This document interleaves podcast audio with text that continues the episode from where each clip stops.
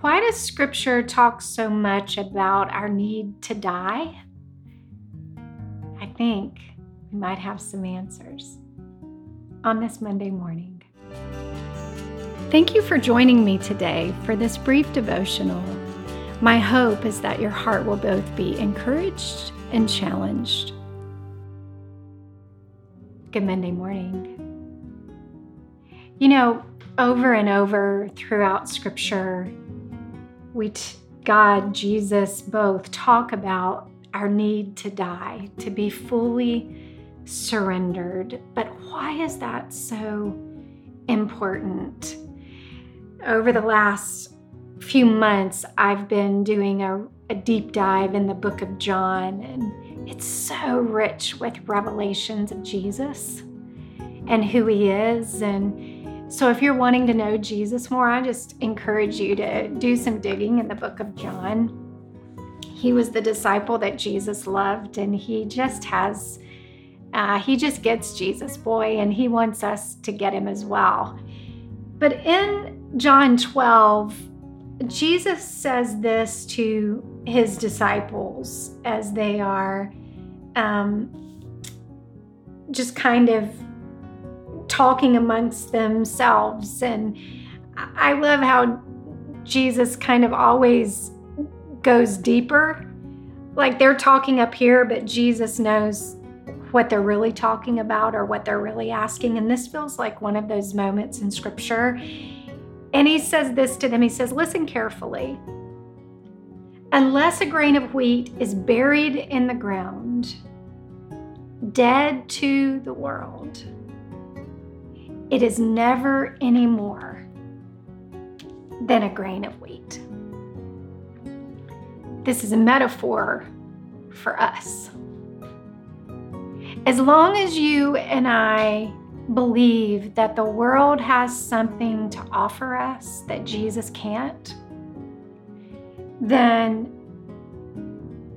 we will never reach the potential, the calling, the position, the places and spaces that God has destined for us. It's only when we truly surrender every nook and cranny of our heart that God is then able to truly live out the life through us that He desires for us and that He has destined for us to have.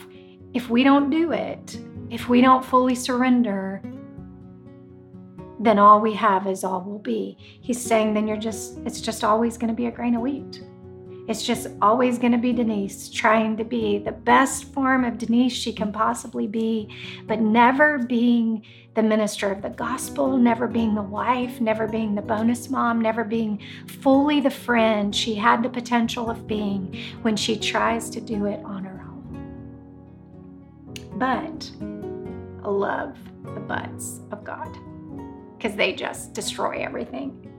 But if it is buried, that means if it is fully surrendered, fully dead to itself and to its selfish ways and its selfish wants, it sprouts and it, it, doesn't just sprout. Listen to this. So it doesn't just grow something, but what else does it do?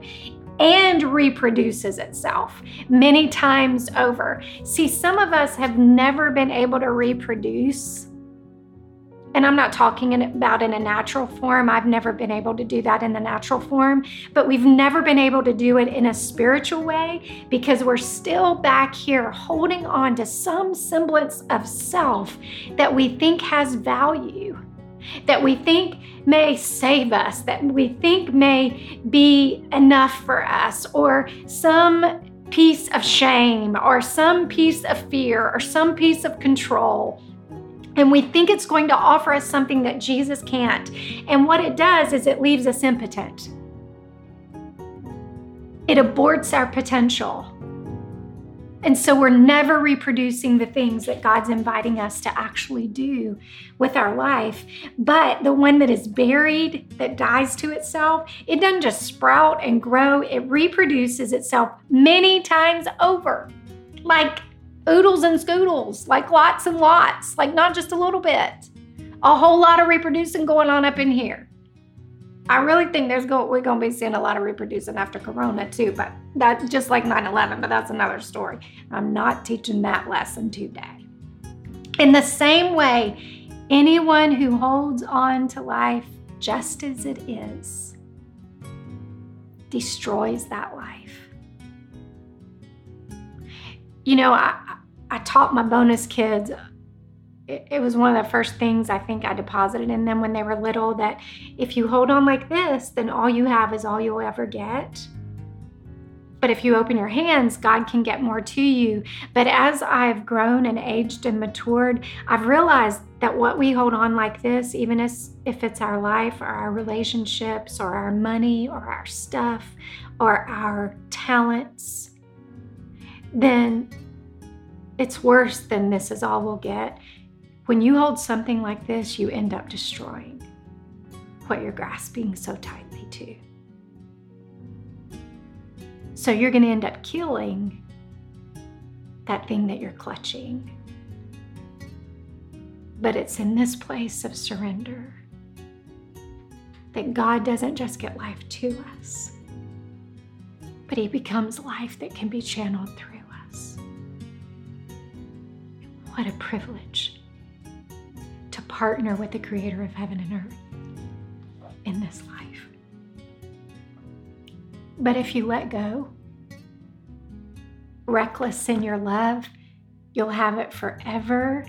And not just forever, but listen to how it describes it. You'll have it real and you'll have it eternally.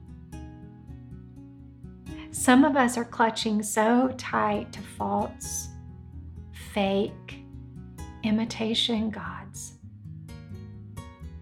trying to get some temporal fix when God is offering us real and things that are eternal.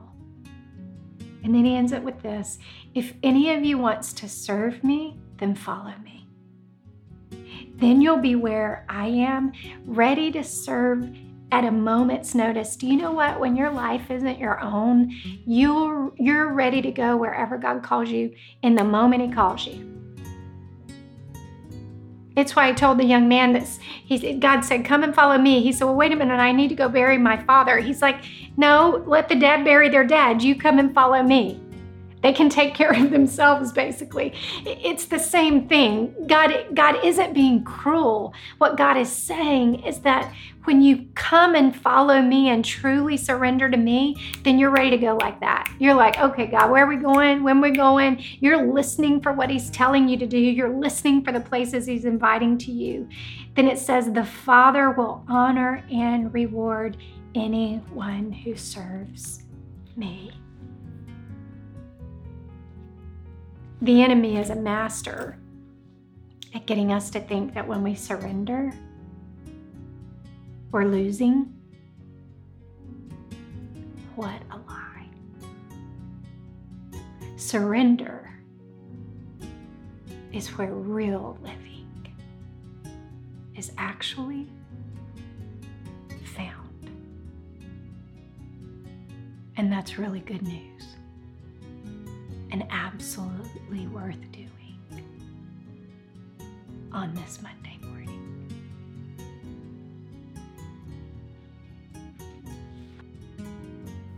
If your heart was encouraged today, please know that we have many other resources available for you.